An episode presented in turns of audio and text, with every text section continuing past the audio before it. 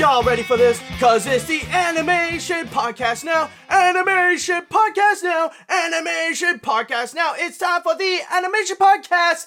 Hello, everybody, and welcome to the Animation Podcast. As if you didn't hear me singing it before, a weekly podcast about all things animation brought to you by FilmBook. My name is Matt Brunet, but some of you may know me as Animat from my YouTube channel, Electric Dragon 505, home of web series that are all about animation, including Animation Look Back and AniMat's Reviews. Now, if this is your first time here in the Animation Podcast, Woo! Well, strap yourselves in because we got a whole bunch of crazy stories for you here today. Even some of the biggest ones that we got this year so far. So get ready for a whole series of craziness where I will be talking about the Deadpool animated series and how it's actually not going to happen. But then we're going to go and lighten up the mood, where we will be talking about the possibility that Tintin 2 could actually be a thing. Then afterwards, we will be talking about the animated short that will be appearing before The Incredibles 2. Then after that, we will be talking about Gravity Falls and something in which I never thought it would happen, but final freaking Lee, it looks like it will happen.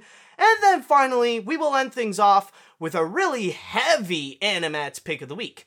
Now, if you want to check out more episodes of the Animation Podcast, then all you have to do is go to Filmbook, which is film-book.com, by searching the Animation Podcast. You can also email us at podcast at filmbook.com with the Animation Podcast in the subject line.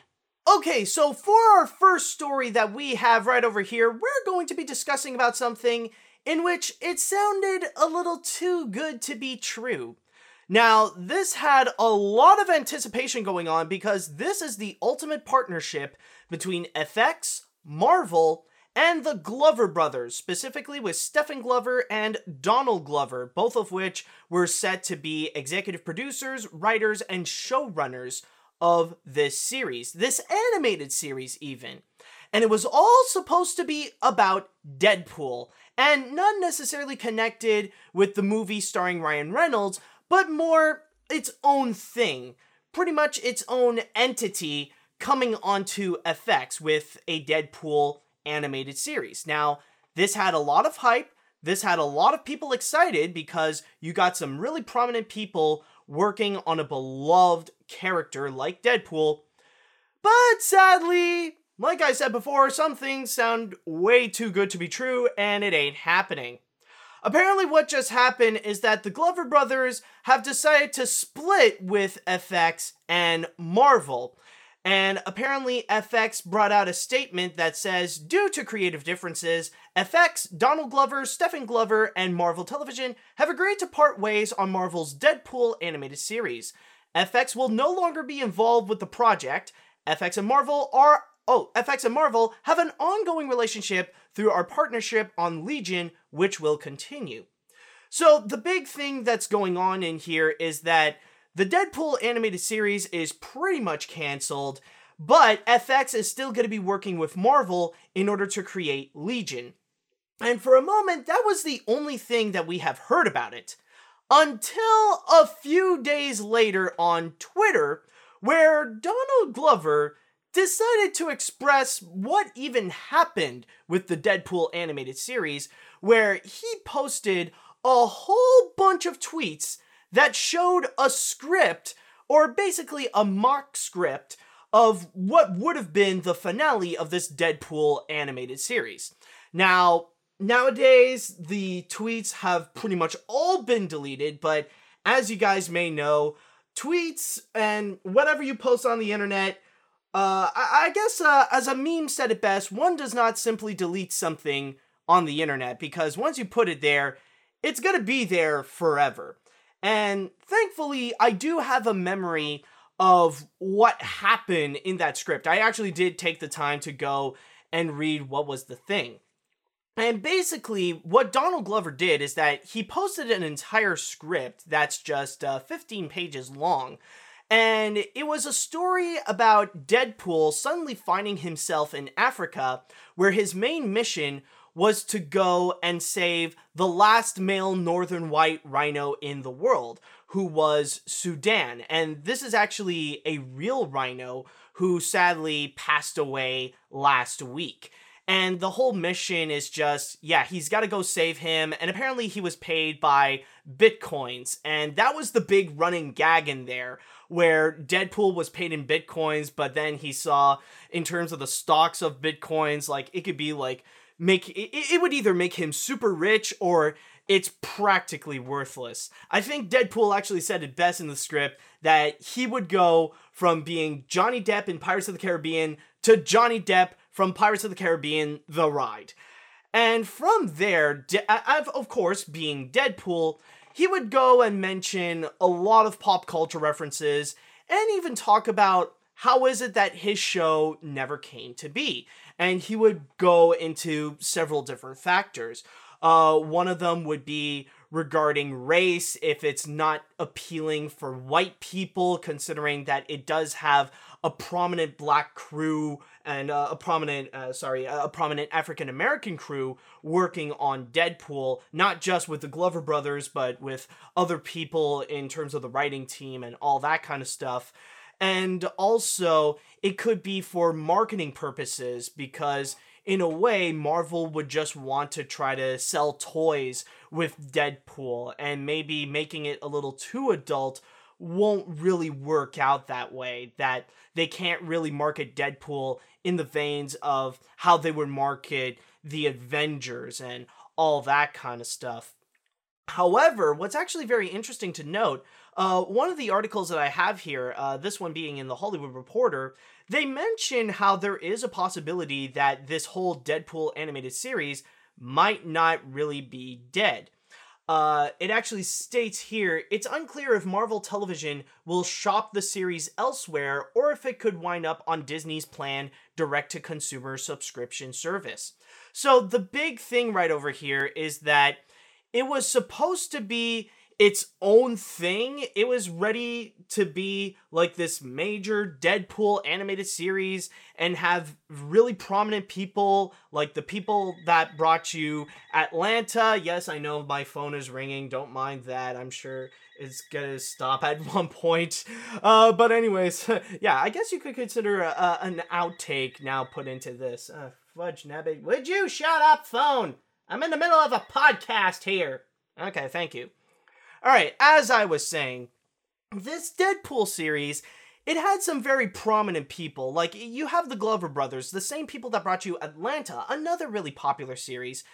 And, you know, all the hype was pretty much all set for this, but sadly, this never really did happen. And for now, we only got a bit of hints from Donald Glover himself of what would happen to the Deadpool series and why it never really came to be. So, overall, that's kind of the position that we are in right now is that this Deadpool series is gone and some articles are stating that there could be a chance that it's not completely dead.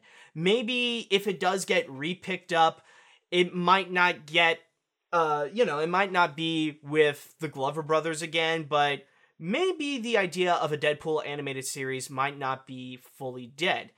And I mean, in terms of that, I'm sure that would be possible, but not in the form that we've had right over here. Not in the form of like a more adult uh, oriented animated series that would have Donald and Stephen Glover working on the project. I don't think that's going to happen anymore.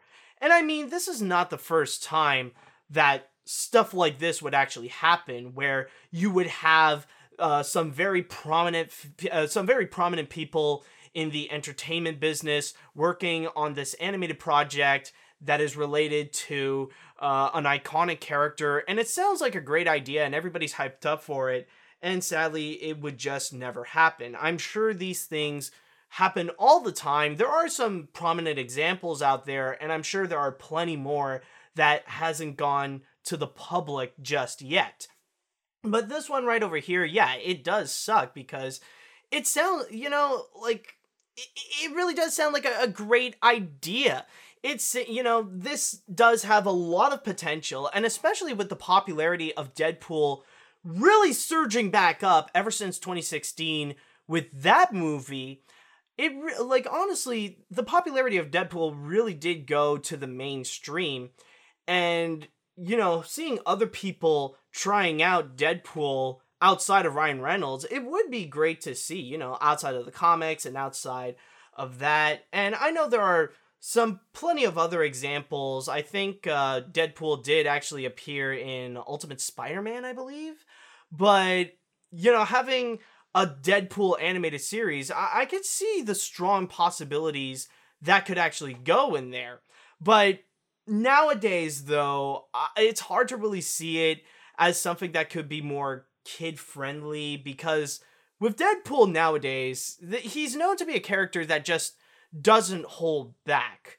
Like, he needs that adult oriented freedom to make all the crazy references that he wants. Like, uh, a great example in the Donald Glover script that he posted on Twitter, like he would go and make a lot of major references. Um, like it's not just with Bitcoin or Johnny Depp and all that kind of stuff. He would also, uh, like you would find another jab at Donald Trump in this. Uh, there was also like some kind of uh, accusation that somebody actually bit Beyonce's face at some point. I don't know what happened there.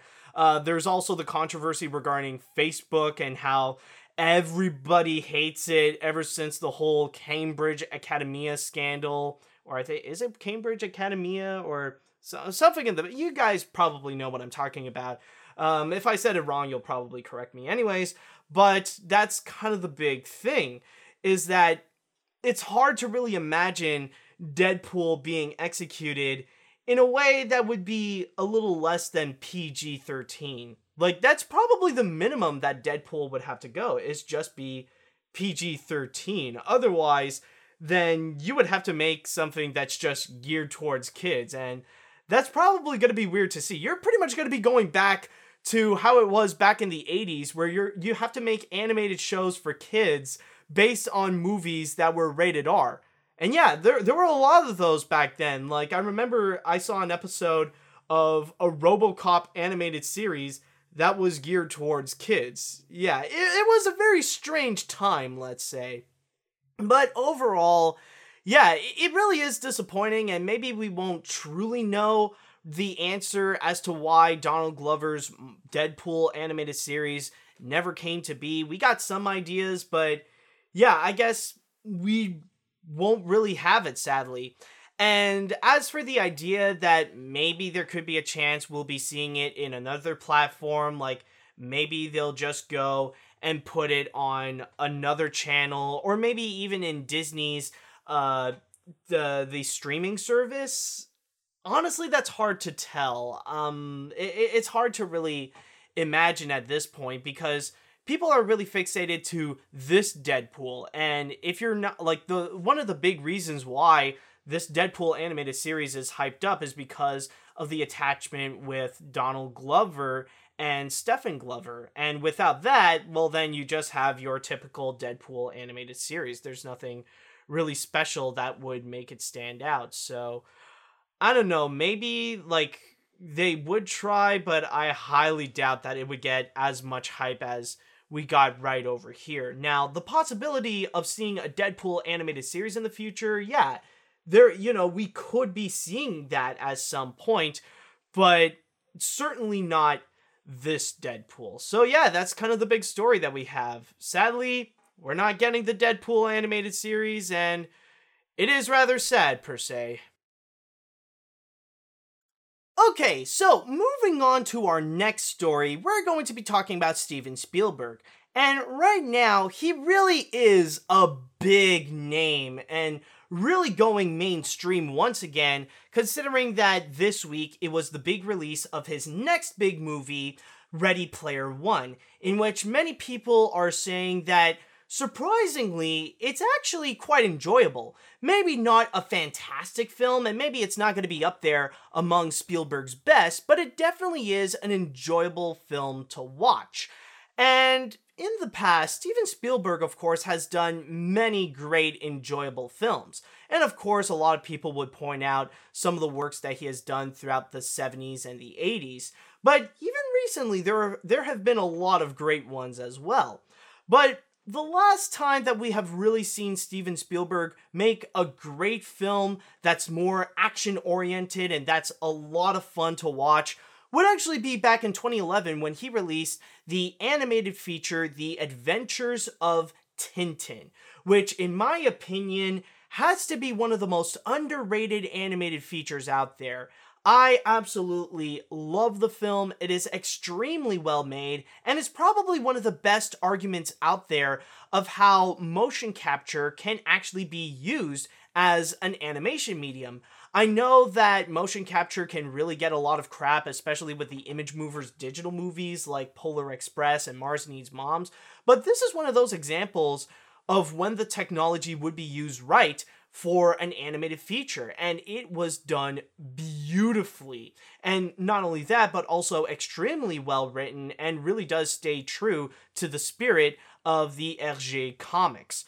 However, there is one thing that people have been excited for a long time, and we've never gotten a chance to really get it, which is a sequel to The Adventures of Tintin. Because at the end of the film, without really saying much, it does end off on a massive cliffhanger. And many fans of the movie have been anticipated for the continuing adventures of seeing Tintin and Captain Haddock going off trying to find like big treasures and stuff like that. But sadly, it just never really happened.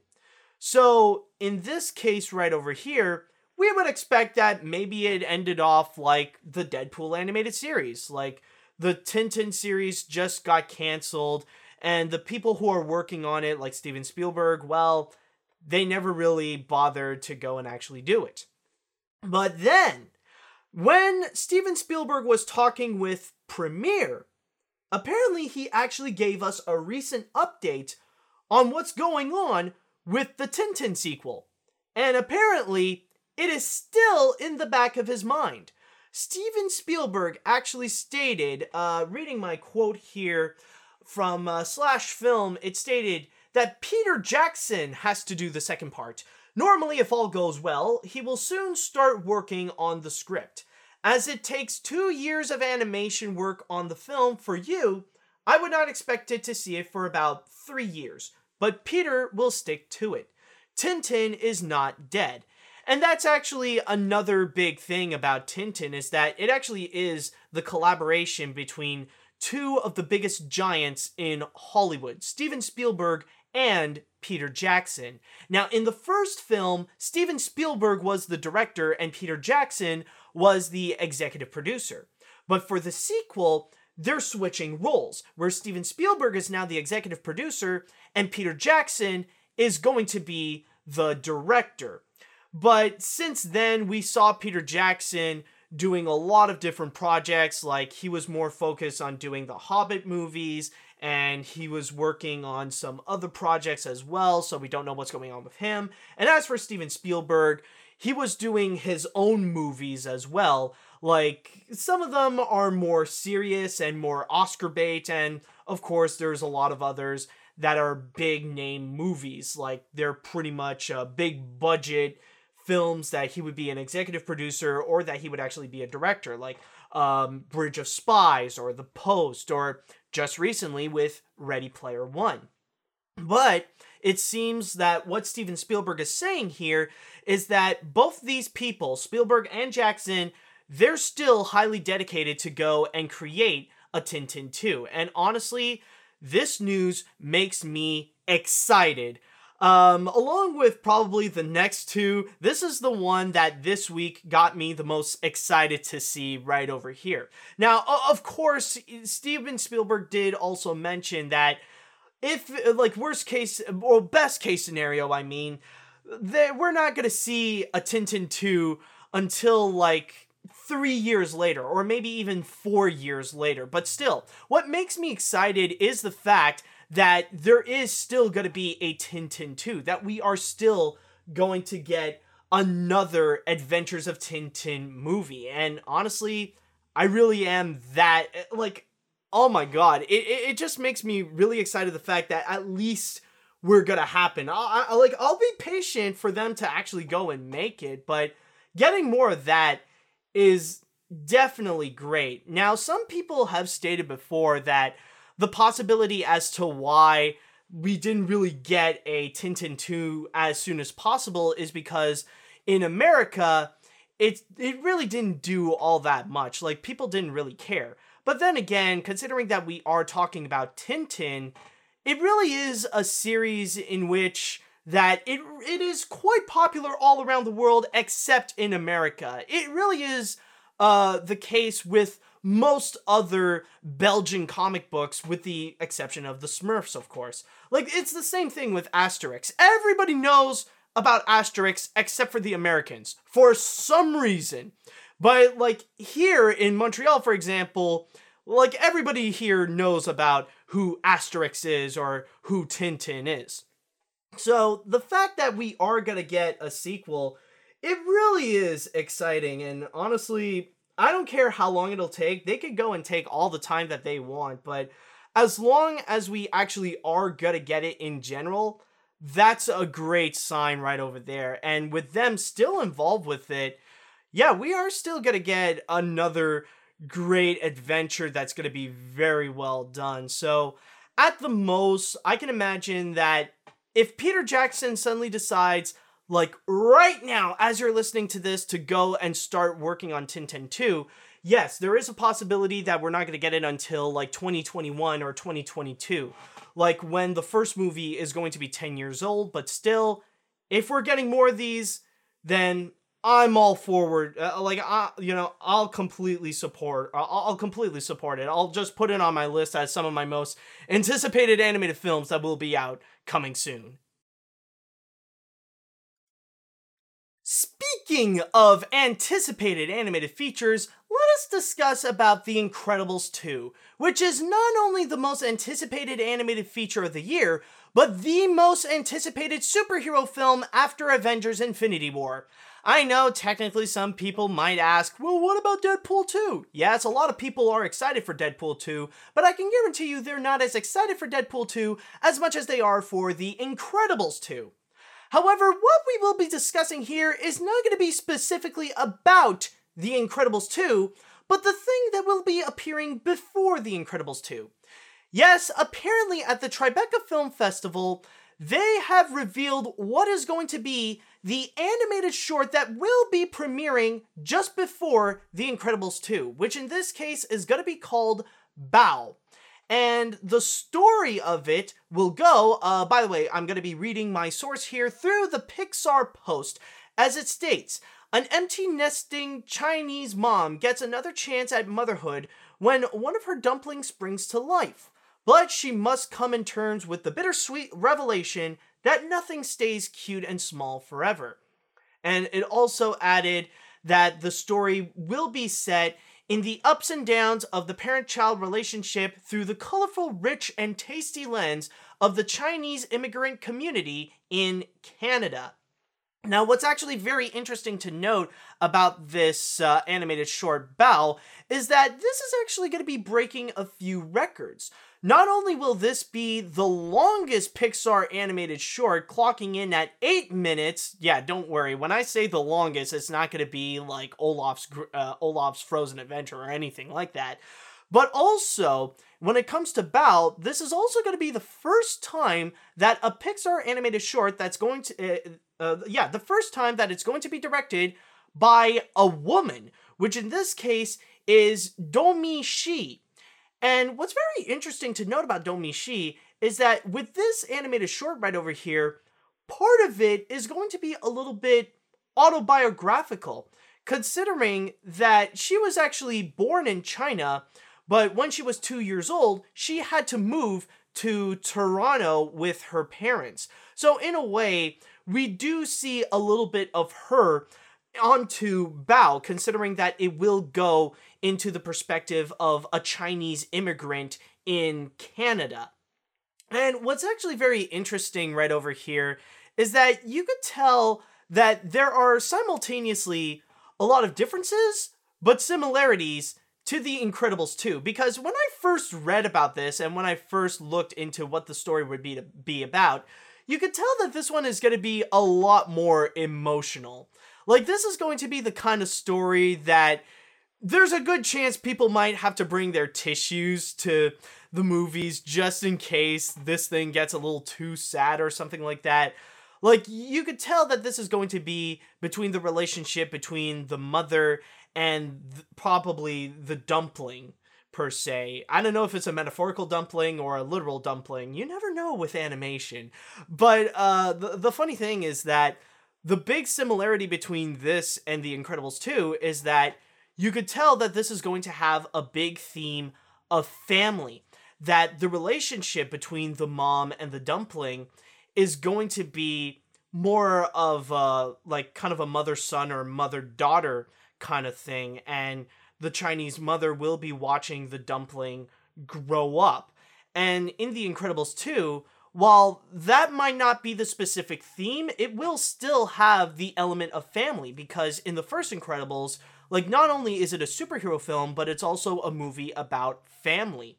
And the same thing is going to happen in The Incredibles 2, but this time we're going to see fatherhood. That's going to be a big thing considering that the roles are going to be switched where now Helen is going to be the one that's going into the grand adventures while Bob on the other hand is going to be the stay-at-home dad.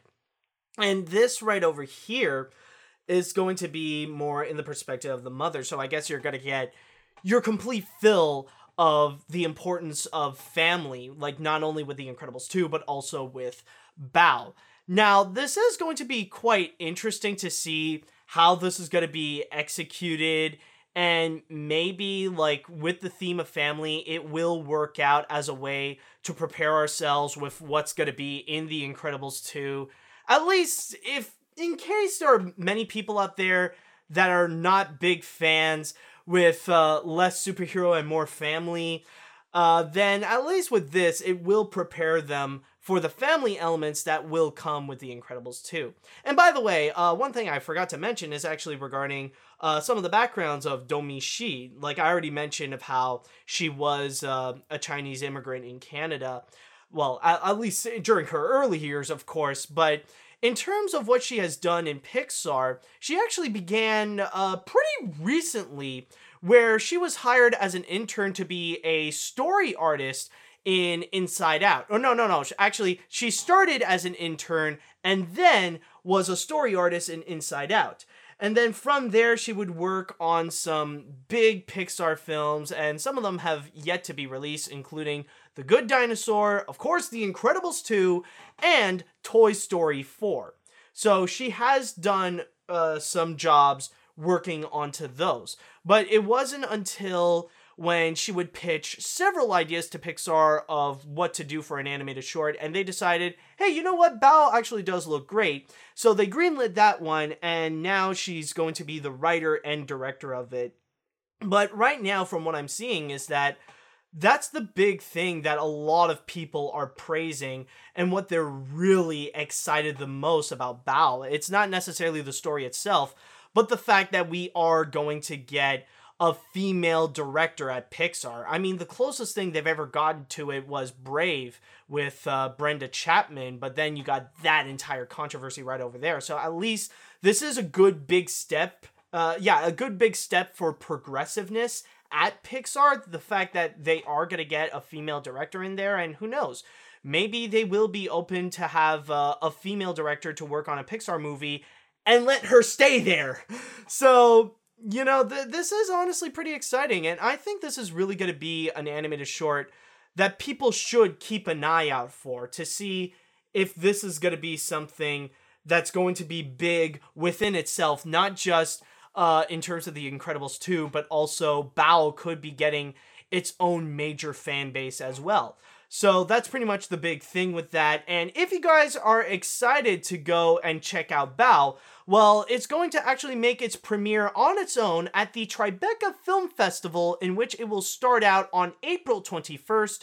But if you cannot attend to that film festival, then all you have to do is just wait until The Incredibles 2 gets released, when that movie will be coming out on June 13th. Okay, so moving on to our next story right over here, let us discuss about DVDs and Blu-rays, and particularly with Disney. Now, of course, Disney has given us some amazing Blu rays and DVDs with many of their feature films, especially with their animated films from Disney Animation and also from Pixar. But when it comes to their animated series or when it comes to their TV shows in general, man, they. Well, there's nothing really much to say about it because there's nothing that they've done with it. It's like throughout the 2000s, they were on a roll, but then once we hit the 2010s, they didn't do much. Like, maybe with the exception of some ABC series like Lost and uh, Once Upon a Time and stuff like that. But other than that, they just didn't care about releasing DVDs and Blu rays based on their animated series. However, even though Disney is not going to do it, well, then maybe Shout Factory will with one of their most acclaimed animated series that they have ever done. Now, on social media, Alex Hirsch has made the announcement that he has collaborated with Shout Factory in order to release Gravity Falls on Blu ray and DVD. Now, if I may read through my source here, on the Animation magazine, it stated that Gravity Falls, the complete series, will be offered in both standard retail edition with six discs and the collector's edition. A seven disc box set including an entire disc of bonus features with brand new content created especially for this box set. Bonus features will be announced in the coming months. And uh, apparently, if you can go and pre order it at Shout Factory, you would actually get a free rolled lithograph while supplies last, of course. So that's all the information that we know so far is that we are going to get a complete series of Gravity Falls coming to DVD and Blu ray, and you can either get it in the regular version or you can actually go and get the collector's edition. Now, I don't know if this collection, uh, I don't know if this collector's edition is only exclusive to the Shout Factory website or if uh, you can also get it in stores as well, but it is actually interesting to note. And yeah, even Alex Hirsch himself said that this whole thing is pretty much a miracle in general because like I said, Disney just doesn't care about Blu-rays and DVDs when it comes to making uh, make, uh like pretty much making them for their animated TV shows, which honestly, it's kind of a weird thing to be honest, because there are tons of profitable opportunities when it comes to DVDs and Blu rays. Like, yeah, I know that technically you could say, well, there's the whole streaming service thing and the whole digital aspect that people can go and get, which does turn them off from actually doing these things, but Disney honestly is seriously doubting the potential that they could have with this because honestly, looking back at many of the TV shows that they have, like uh, DuckTales, Gummi Bears, Darkwing Duck, uh, Ch- uh, Re- Rescue Rangers, uh, what else? TaleSpin. Considering that nowadays, you could tell that Disney is really trying to uh, profit off of the nostalgia of that nowadays, I don't see why they they didn't decide yet to go and release a DVD and Blu-ray to put it in retail stores. Like they they could actually make a good buck with that. I mean, technically, yeah, sure, you could argue that maybe they have done so, but that's just like years ago, and especially the fact that we haven't seen a Blu-ray release of any of those uh, animated series. But at the very least, that I, I I'm glad that we are seeing someone like Alex Hirsch taking the initiative to at least do something that they could actually put it onto DVD and Blu ray to actually go to Shout Factory and actually have this happen. And you never know, like, what this could do. I think this is really going to be something that Disney should seriously keep an eye out for, and it could possibly be an experiment where Disney could test out to see if there is some uh, profitability and if there actually is a market to make DVDs and Blu-rays for their animated series and for some of their recent animated series. It doesn't have to be the old ones, but also when it comes to their new ones. Maybe this could encourage them to go and do more of that, that they could actually go and release some DVDs and Blu-rays of many of their other series. And honestly, uh, one example that I want to bring out to show that Disney really doesn't care about releasing uh, DVDs and Blu-rays about their TV shows. and this uh, this is a, an example that I would frequently bring up, to be honest, uh, a lot of times even. It would actually be regarding the Muppet Show because the thing is with that is that they would already release uh, season one, and then they they were on a good roll with season two and season three, and they have done announcements before that they would actually go and release season four, where previously you got Kermit, Miss Piggy, Fozzie in the uh, background in the covers. Uh, Gonzo would be the one in season four, but sadly, that somehow never happened. And to this day, we have yet to actually receive either a season four or a season five of The Muppet Show, either on DVD or Blu ray. And the weirdest thing about it is that whenever Disney would actually make uh, a, a YouTube video related to the Muppets, not necessarily on the Muppet uh, YouTube channel, but like on something like Oh My Disney, the weirdest thing is that they would actually still advertise to this day that you can actually go and buy season 1, 2, and 3 on DVD. Which is honestly really weird that you could tell that these things, like Disney knows that they exist, but they're not doing anything about it to add anything new. So I think this really is the big thing with Gravity Falls is that Disney could keep an eye on it to see if maybe it can bring back their interest into bringing their TV shows onto DVD and Blu ray and go ahead to go and make more of that. So maybe this is the major stepping stone into it, and maybe to go and create some different versions of it. They don't have to stick with just one because keep in mind with Gravity Falls there are two versions that you actually can go and buy. And I don't mean just DVD and Blu-ray, but you can get a regular edition and then you can get the collector's edition, which I think this is going to be something that Gravity Falls fans are really keeping an eye on and they really want to go and get. And for someone like me who recently saw Gravity Falls, and I gotta say, it definitely is one of the best animated series of the decade. I personally am really excited, and I have my eyes set on the Blu-ray, uh, on the collector's edition Blu-ray. Now, I'm not gonna pre-order it just yet because there could be a chance that Maybe FilmBook might send me one to do a review for it, which honestly, that would be really awesome. FilmBook, if you're listening to this, I want Gravity Falls Collector's Edition on Blu-ray. no, but um, yeah, honestly, like I really am excited to see what this has in store, and on top of that, what the uh, bonus content would have in store, because I'm sure there are tons of things that they could do.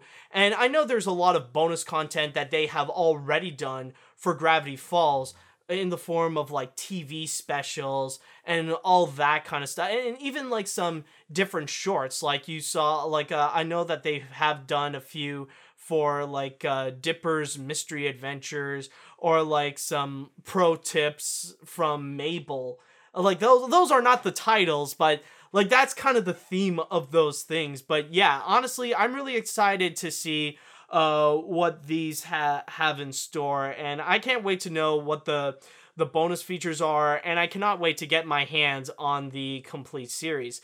Now, you can actually go and, like I said before, you could pre-order it through shoutfactory.com right now, where the DVD is uh, $50 and the Blu-ray is $80. And on top of that, if you pre-order right now, then you can actually get a free roll lithograph.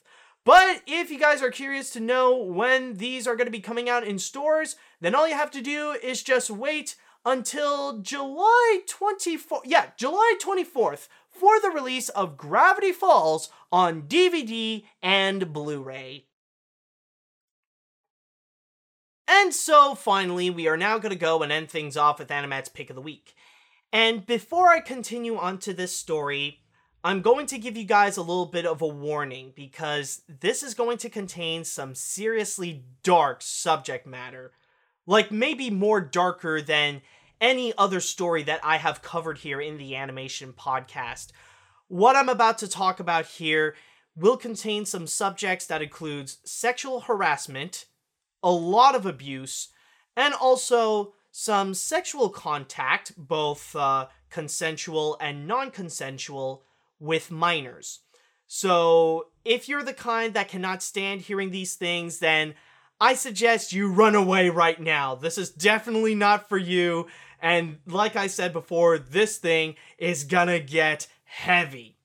However, if you are brave enough to continue listening on to this, then um, get ready because things are about to get really wild and not in a good way. And who I'm going to be talking about is going to be another sexual predator within the animation industry.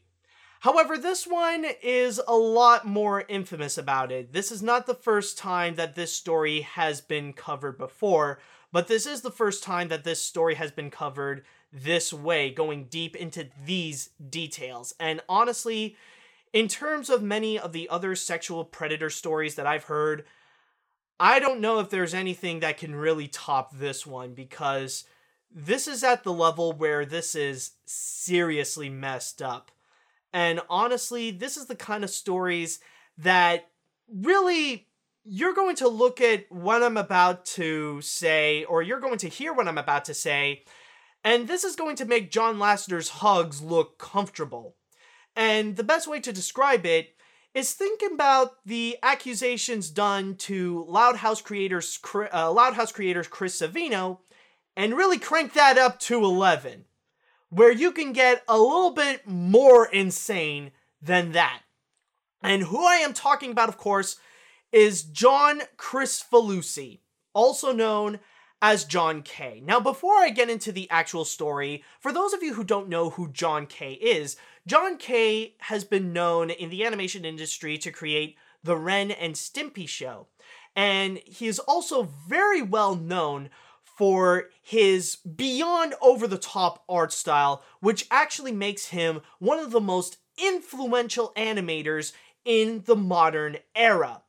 And from there, not only will you find many different artists and animators who would cite John K as a major influence, but you will find that some of the biggest animated series nowadays are actually heavily inspired by his works and Ren and Stimpy and these would include Adventure Time, Rick and Morty, SpongeBob SquarePants, and many, many more.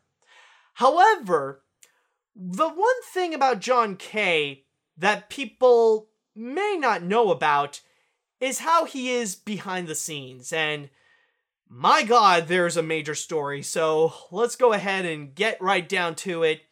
BuzzFeed has recently released an article telling the story of Robin Bird and Katie Rice, whom both of which have a special relationship with John K when they were teenagers and when John K was in his late 30s and early 40s.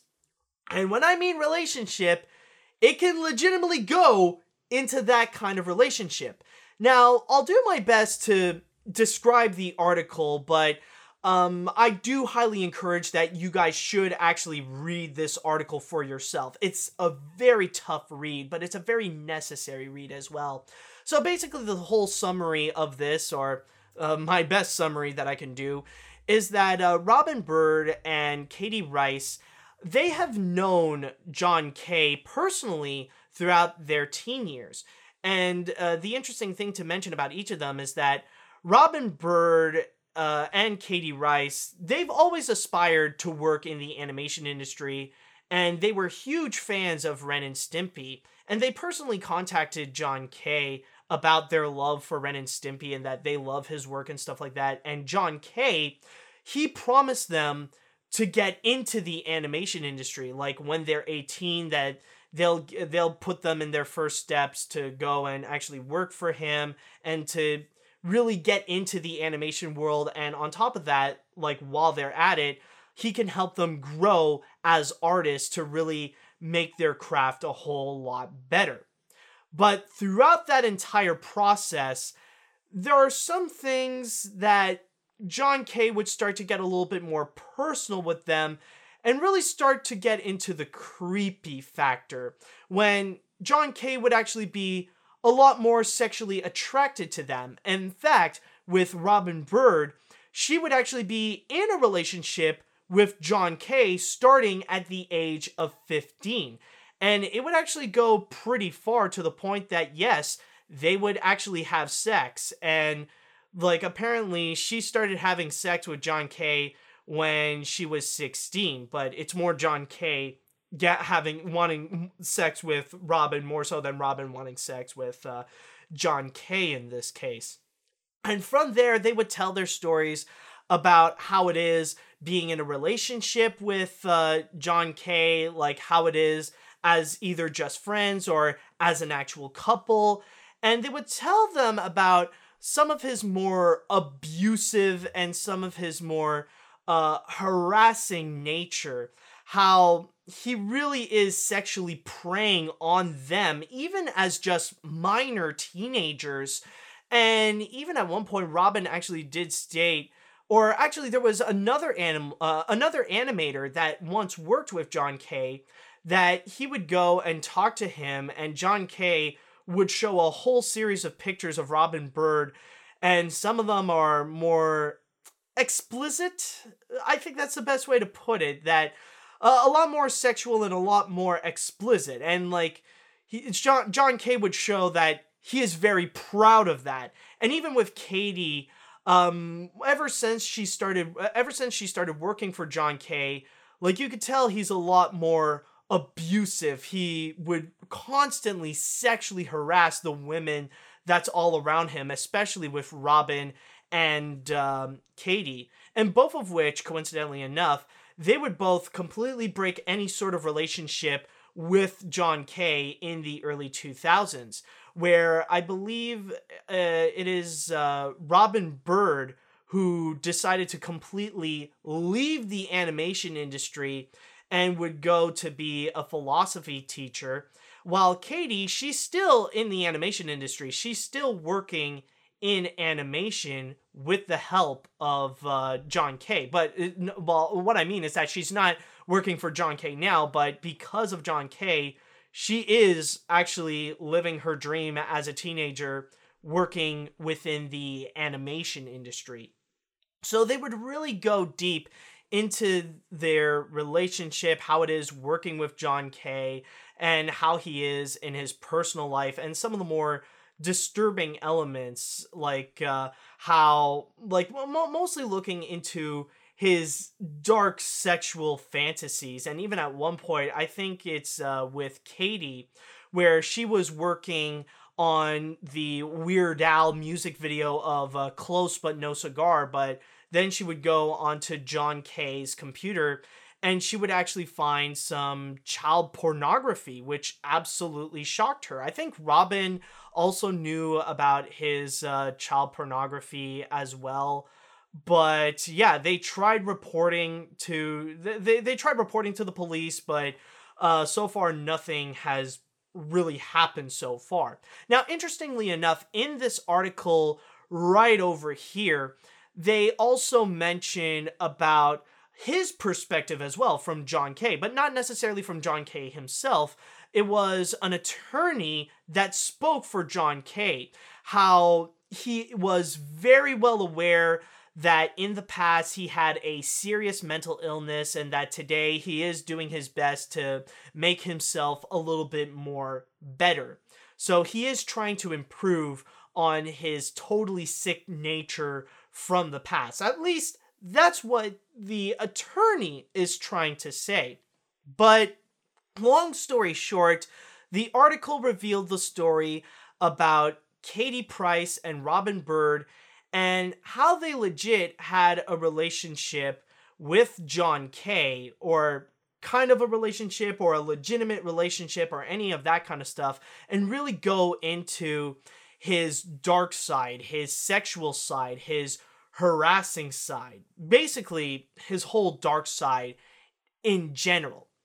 And honestly, when I read this article, yeah, it really is heavy, but personally, my only thought when reading this was just that the only thing that I was surprised about is the fact that this hap- that that this thing didn't happen anytime sooner.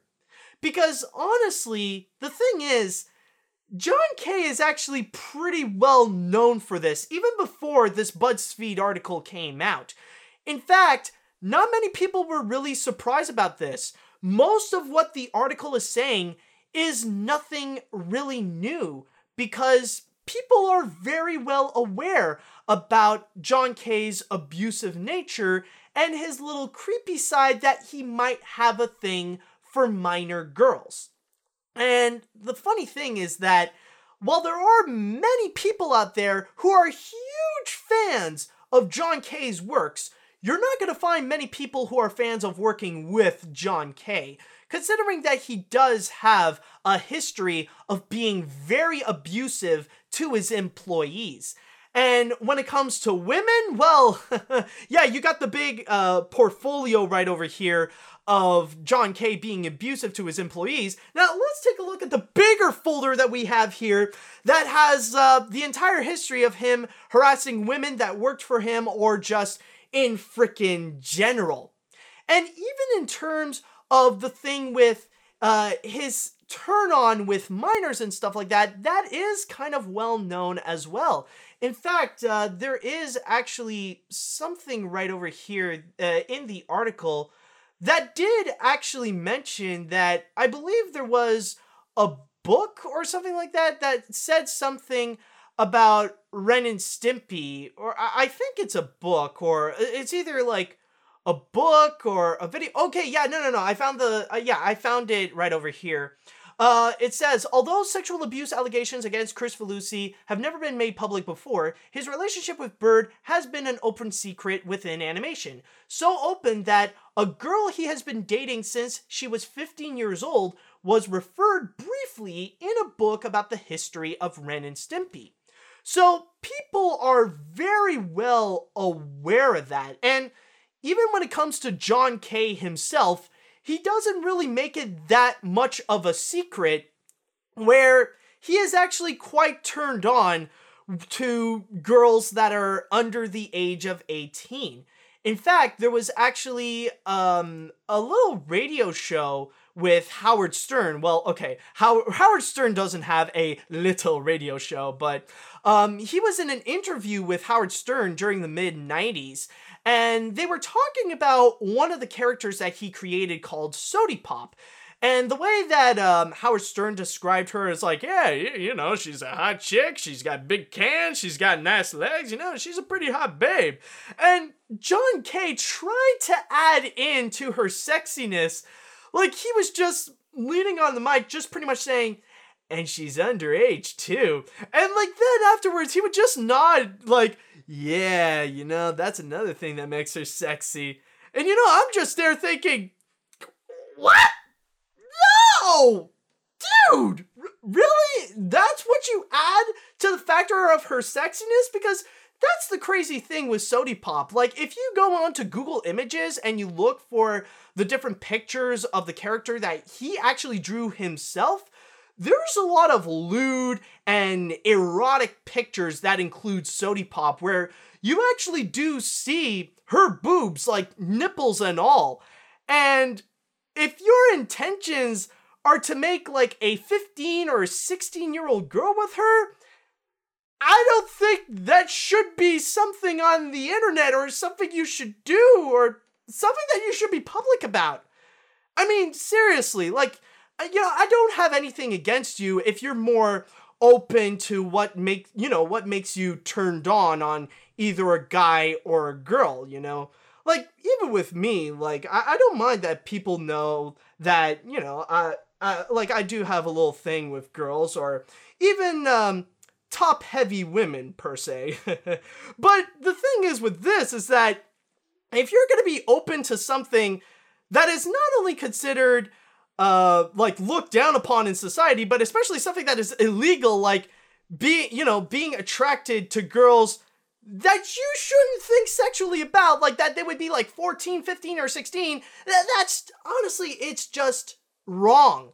But going back into the subject right over here uh, going into like what this BuzzFeed article is about, the only thing that it really is new that they added into this whole story with John K. Even though people are very well aware about John K's abusive nature and his thing for minor girls, what this added is really the details, how deep the rabbit hole can go.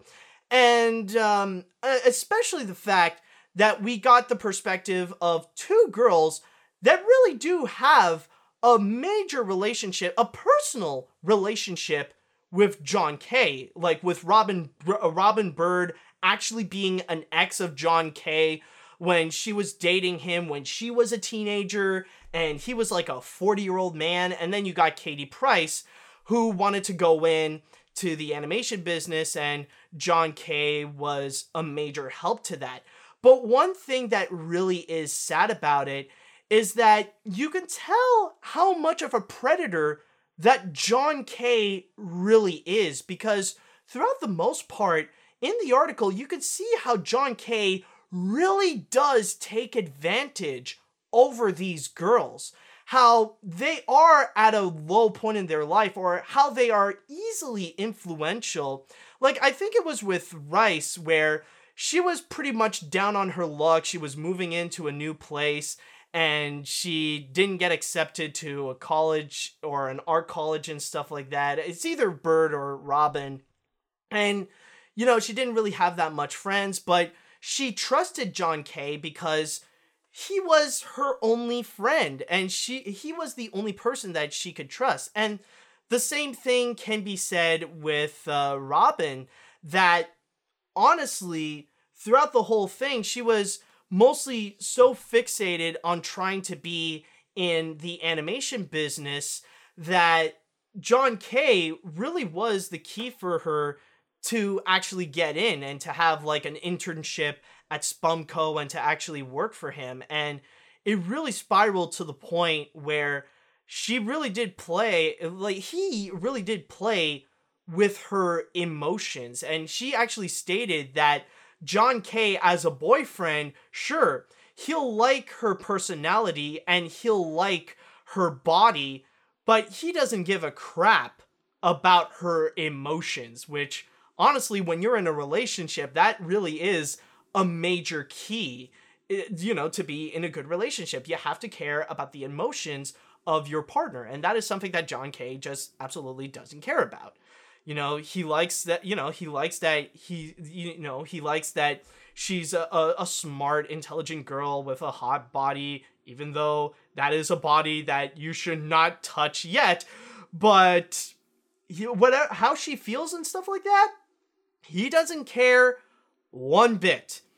And honestly, that, like, just reading all this, yeah, it is absolutely disgusting. That really does show how John K really is a monster that does take advantage over minor girls, and we never truly know how deep this rabbit hole goes. Now, some of these, like, they're not truly confirmed as of yet. There are some things that uh, the attorney has denied, including how John K has owned some actual child porn. But then again, if it actually is true, then at this point, nobody would really be that surprised about. And I know that for some people, it really is conflicting to hear about this news story, considering that, like I said before, John K is a major influence in the animation industry, and some people would look up to him as one of the most inspiring people in the industry. In fact, some people could even say that he was the closest thing to Tex Avery after Tex Avery passed away. And I mean, at this point, we really cannot deny the influence that he has done in animation, where we could see the elements that were based on stuff like Ren and Stimpy uh, onto eh, whatever piece of animation that you could find nowadays, rather it be in animated features, in TV shows, or even in internet videos. That's probably uh, one of the most influential places that you can actually go and find. Where I remember Arin Hanson, aka Egoraptor, mentioned that one of his biggest inspirations uh, to be oh what was it yeah like one of his inspirations to be an animator is actually the works of john k now of course i'm not saying that arin is a total john k fan like he has expressed that he is not a fan whatsoever of how John K is as a person being abusive to his employees and uh, you know being sexually attracted to minor girls.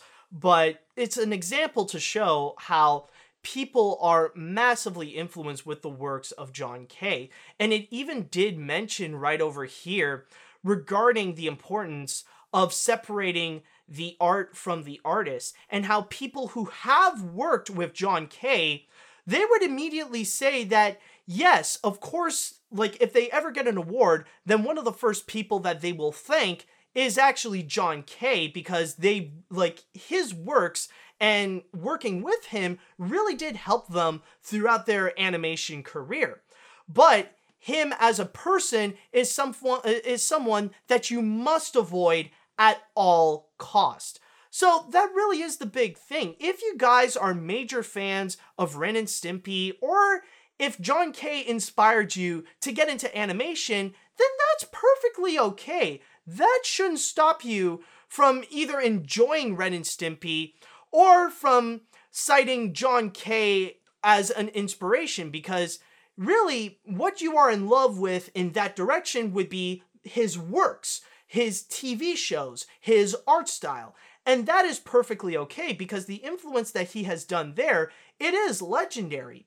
But what he has done to people individually, that's when it's wrong. That is when it should be looked down upon.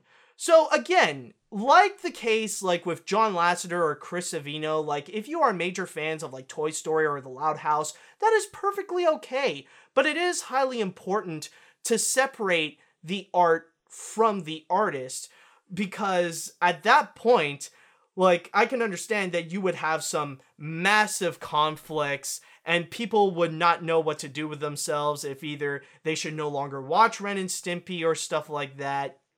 And honestly, like I do understand the pain and the confusion going on right over there, but yeah, um that's basically my easy answer with this one is try to really learn to separate the art from the artist that you can support the art style of John K but not John K himself and yeah, honestly this has been something that was a long time coming and really I just want to congratulate uh, Robyn Byrd and Katie Rice for being so brave to actually come out and actually describe their story.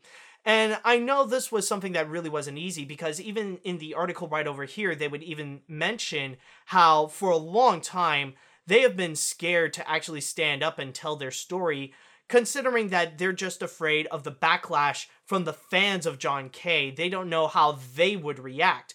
But considering that we are in the age of the hashtag MeToo movement, it definitely was something that did inspire them and go speak out regarding their story, which honestly should have been brought out a long time ago. But the important thing is that I really am glad that Robyn Byrd and Katie Rice did actually bring out their story to tell the truth regarding their relationship with John K and how John K truly is as a person. So, what are going to be the consequences to John K in that department? We'll just have to wait and see with what the future holds. But yeah, honestly, overall, this was something that was a long time coming. And that is pretty much all that I've got for this week. So thank you guys so much for listening to this episode of the Animation Podcast. You can go ahead and find more of my work at film-book.com. Just search for Mathieu Brunet or the Animation Podcast.